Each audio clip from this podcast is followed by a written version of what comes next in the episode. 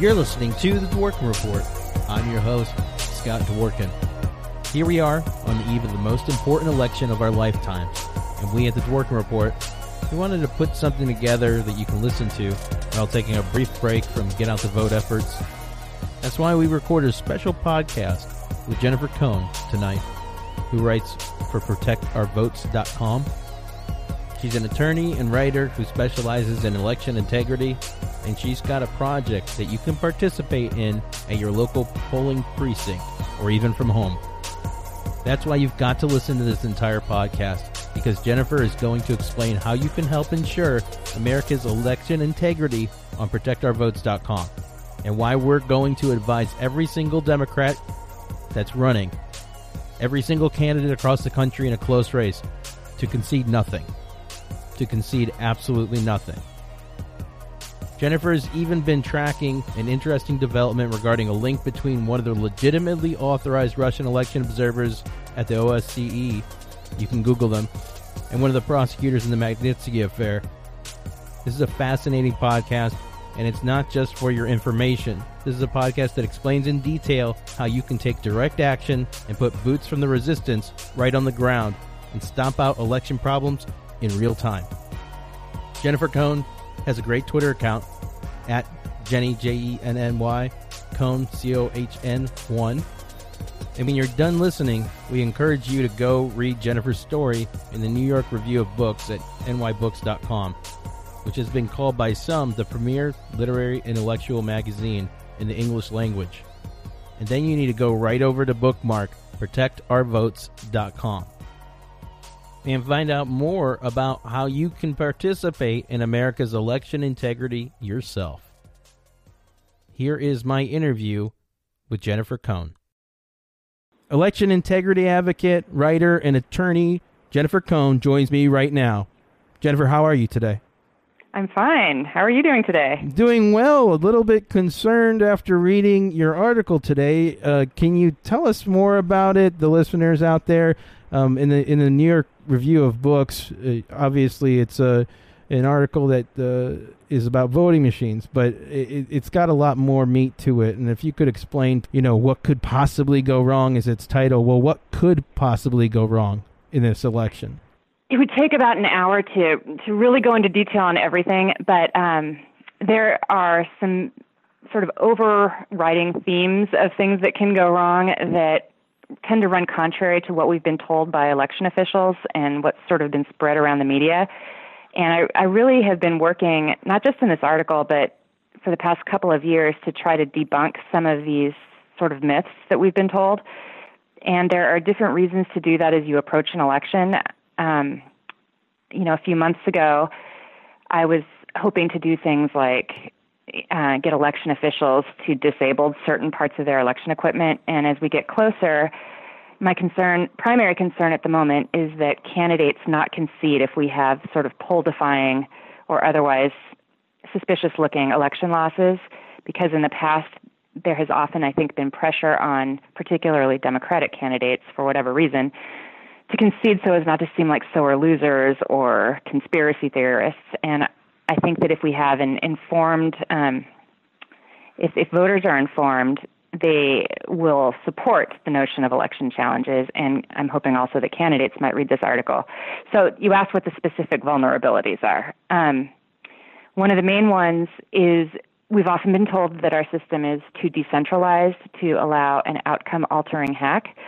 And the truth is that just a handful of vendors, and really primarily two, vendors comprise 80% or slightly more of U.S. election equipment. Who? And those two large, the, those companies? two largest vendors are ES&S, um, Election Systems and Software of Nebraska, and Dominion Voting of Canada. So they just those two account for more than 80%. And then there's a third called Hart InterCivic, which is the one that we've been hearing a lot about with the Beto race in Texas, the vote flipping. That's another 11%. Um, so that's a, it's an it's a vulnerability because it creates sort of a centralized way for I mean corrupt insiders in particular within those companies could wreak havoc. And also if they're hacked, if the employee accounts are hacked by either domestic or foreign um, malevolent actors, they, they could wreak havoc that way too. With just by reaching just one, really just one of these vendors could wreak havoc and change outcomes. Wow, that's, that's so that's that's sort of the that's the main one that I led off in in my article. Um, there are quite a few others. Well, I, so with with with that, you left me speechless. Good job. Uh, with with that, we will make sure to support our Democratic candidates. Anybody who um, should not concede. We will push, uh, obviously, to not concede, especially if it's fishy. Um, you know, is, is, there any way uh, to to prevent? Like, what is the way to prevent this sort of manipulation of potential votes? Well, it really depends again where you are in relation to an election. So immediately after this election, my focus will be probably on congressional um, passing con- congressional legislation to require really hand marked paper ballots as opposed to the catchphrase paper ballots. People have gotten used to hearing that and how important it is.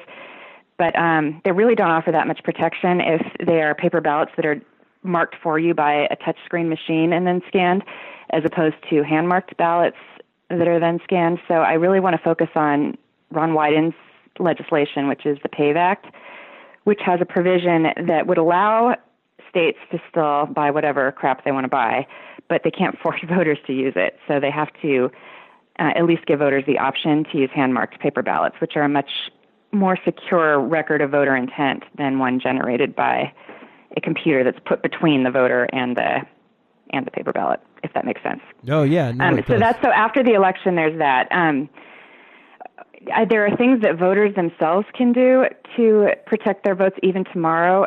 So one is when you go to your polling place, um, if it's if they use touch screens, you should ask if you can mark your ballot by hand instead. And I've just heard anecdotally that Republicans are pretty good at knowing to do that, but Democrats historically have not known to do that. And again, that's just that's the best record of voter intent and the least likely to be manipulated because um, although it's counted, they're counted on hackable scanners. It create there's a permanent record where the hack could be caught if there actually is a court ordered uh, manual recount. So that's one tip that's pretty easy to follow. Not, some states actually really do allow that, and apparently others don't. Um, so unfortunately, some of the paperless states, like by paperless I mean they use touchscreen voting machines that don't even generate those crappy paper audit trails. They don't even have that, and those states I think you're just you should ask anyway, but I, I don't think they let you hand mark. Um, the, the other things you can do, I'm there's there are things you can do with on election night to monitor the results as they come in. So if there's a race you're particularly worried about, for example, I may be looking at Beto's race. Um, you do screenshots. You want to make sure you do them of the from the Secretary of State's website or the county website because those are the official website results um, that could actually be used in court. And you screenshot every say 10 minutes or so, and what you're screenshotting is they show the number of precincts reporting and how many votes each candidate has for those precincts. And if you notice um, a candidate's totals going down, that should never happen. That suggests somehow the vote. It could suggest vote tally manipulation. It could suggest just a glitch. Either way, it could support an election challenge if you, if one needs to be filed. And candidates, I assure you, are not already doing this sort of thing. So um, yeah, I, I'm in this group called, well, I'm in a few groups. One is protectourvotes.com, and I'll post on there later today a link to another group that I'm in, a brick and mortar group that is organizing a screenshotting project, and they're trying to get all 50 states. And there is precedent for vote totals going down through the night. It happened um, in famous, well, not not as famously as it should have been, but in Bush versus Gore in, in 2000 there were 16,000 Gore votes that were subtracted from a voting machine in Volusia County, and then a poll worker happened to notice it. But this is sort of in the same spirit. We'd just be doing it from home. This episode of the Dworkin Report is brought to you by Resistors Like You. We aim to keep this show independent for as long as we can. Visit DworkinReport.com to see how you can help out. One of the best ways is by hitting that contribute button in the top right and giving what you can. Thanks again for your support. Let's get back to the show. Yeah, we had a lot of issues in 2006. I worked on Christine Jennings' race in Florida, and uh, we had an issue with undervoting is what it was called. And when they would go to the review screen, they would not, even if they voted straight ticket, they I think it was maybe Nelson and uh, I forget who else was Davis was running for governor, and then you go to the review screen and it wouldn't be checked for her, so you'd have to go back and then push it in. And we proved that in court, brought it all the way Whoa. to brought it all the way to Supreme Court and lost. Uh, uh, yeah, we, well, you know, but the thing is, uh, the law is sort of viewed in the context of what's happening in society, and so I think with all the talk of hacking, you might we might get a different result. I wouldn't assume that we wouldn't if it happened in one of these high-profile races this time. Uh, the other thing that's really important, and maybe this is what you used, is is to photograph the, what's called the voting machine results tapes on election night. Many places post them outside the precincts on election night, and what you're looking for is to make sure that the results on the precincts at the precinct level match what comes out as reported um, later on in the night.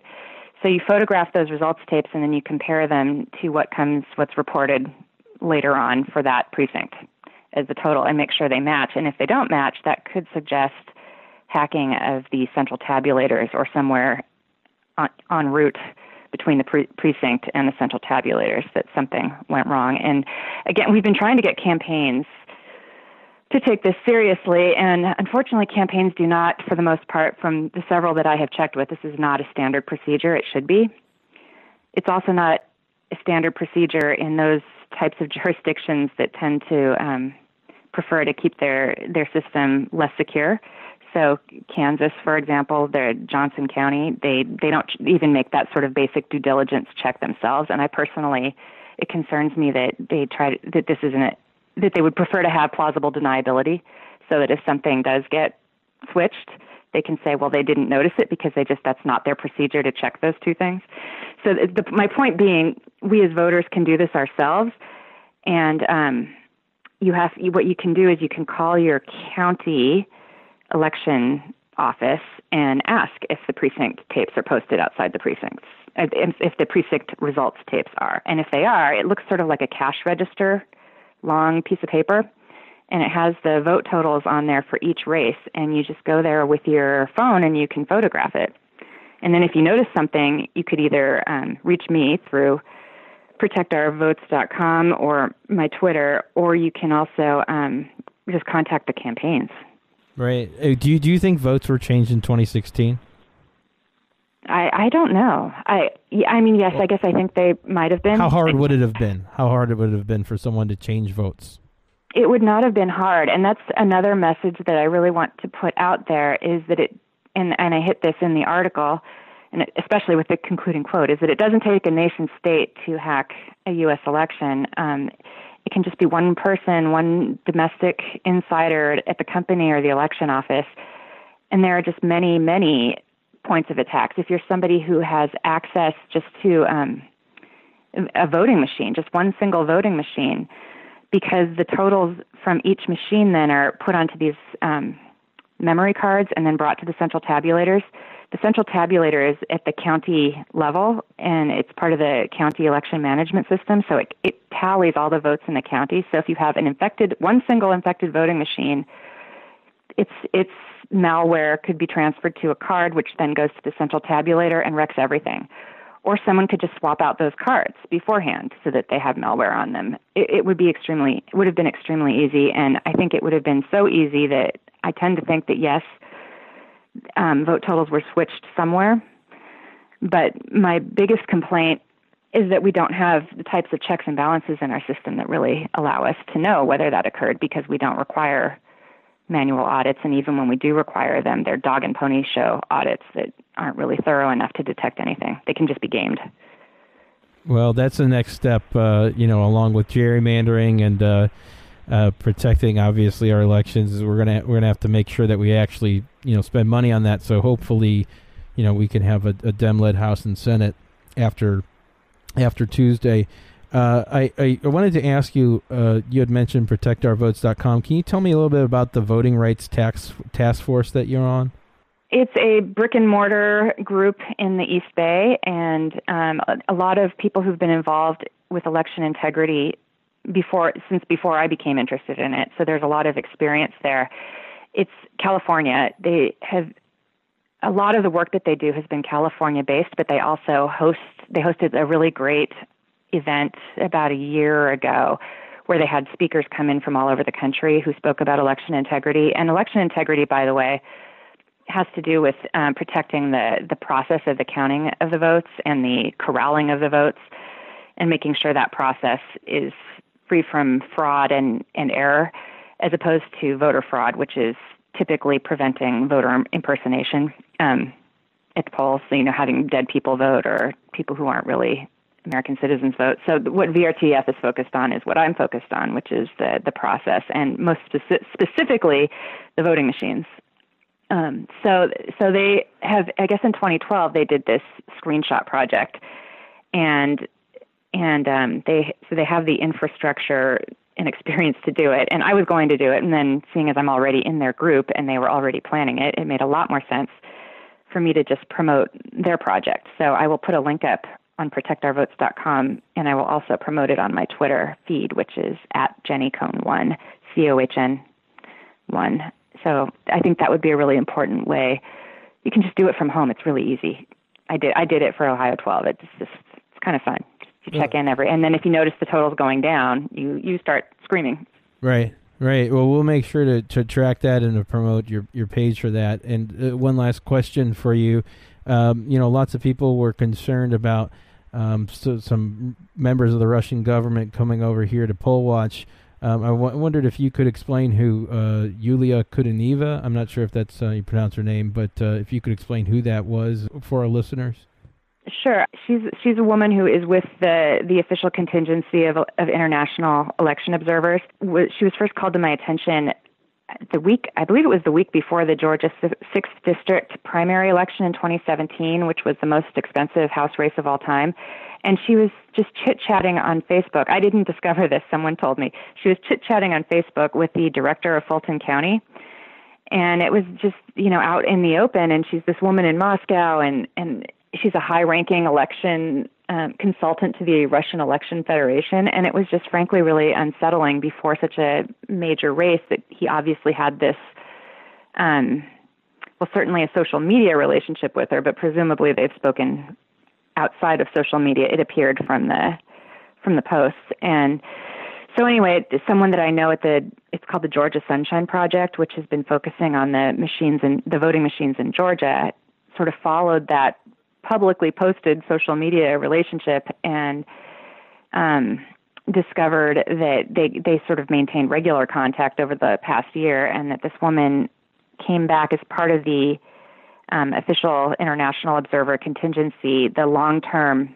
observers, and she's been here since October, and I gather she'll be here until two weeks after, uh, maybe November 16th, I think, and it, what's right well it's disturbing that she's in Montana right now and I think she's been there for about the past week because you know you first you had this contact just before the Georgia 6th district most expensive house race of all time and now she happens to be in Montana at the same time that Trump held a rally there and that's apparently from what I've read one of the one of the races that Trump is focused on the most, if not the race that he's focused on the most, is the Senate race in Montana. It's just unsettling. I don't know what it means, but there are way too many um, sort of contacts between the GOP and Russian election officials for comfort, in my opinion.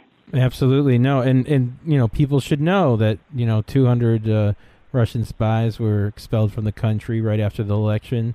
Um, we've uh, obviously caught um, and indicted, uh, well, not caught, but indicted uh, many different Russians and Russian companies and uh, Americans, and uh, there's more to come for their involvement in, in uh, you know, working with Russia to attack America via our elections and basically. Oh, the other, yeah, the other thing that's interesting about this woman, I'm sorry, I just cut go you ahead. off. No, go, go, go, go. go I'm sorry, is that her father, what appears, and I think I think it's almost certainly from the pictures and everything, it certainly looks like the same guy and it's the same name. Her father appears to have been one of the prosecutors in the Magnitsky case. He had to resign because of some corruption scandal. But she's not, she comes from a high ranking Russian family and she's traveled with a guy named Alexei Chipa who seems to be high up in the Russian sort of maybe the mil- military intelligence establishment. He, he he's not a nobody. So, you know, she's got high level contacts, and she went to a university that is also known for churning out diplomats, but spies too. It, it's just disconcerting. Yeah, well, I don't know what to make of it, but I wish it were investigated more. I bet, I And- bet, I bet it is. I bet it is. I can say that. I can tell you that Mueller's on top of more than we could ever imagine. I mean, that's What- that's. That someone's investigating these things. I would assume so. I would assume so. There's too know. there's too big of a red flag there, you know. And if they're they're doing something illegal, he's going to catch them. That that's for sure. I don't know. I hope so. But my my biggest concern again is I well, I don't know if I said this offline or online just now, but I really really don't want candidates to roll over and concede. If if the poll, polls are not perfect, it's not that they prove, you know, if there's it's not that polls can prove the presence or absence of election fraud. But it's a red flag when a result deviates from the polls, and we've had a few. Too, we've had way too many Democratic losses that were extremely poll defying. And if we see anything like that, again, I really, really encourage candidates not to concede, and I really, really encourage voters to not let them concede, to support them in filing challenges. It doesn't make you a sore loser to want to protect our votes and make sure the process hasn't been rigged. Jennifer Cohn, thank you very much for your time today. Thank you very much for having me on. I appreciate it. I'd like to thank Jennifer Cohn. I'd like to thank my producer, Grant Stern. I have one last message for everybody vote if you haven't voted. If you have voted, tell your friends to vote. Then tell someone you haven't talked to in a while to vote. Then start messaging people you know on Facebook and ask them to vote. Start sending out posts asking people to vote. We have to push everybody, everybody to vote tomorrow. And the work we do today can equal the outcome for tomorrow. Thank you again for listening. Keep resisting.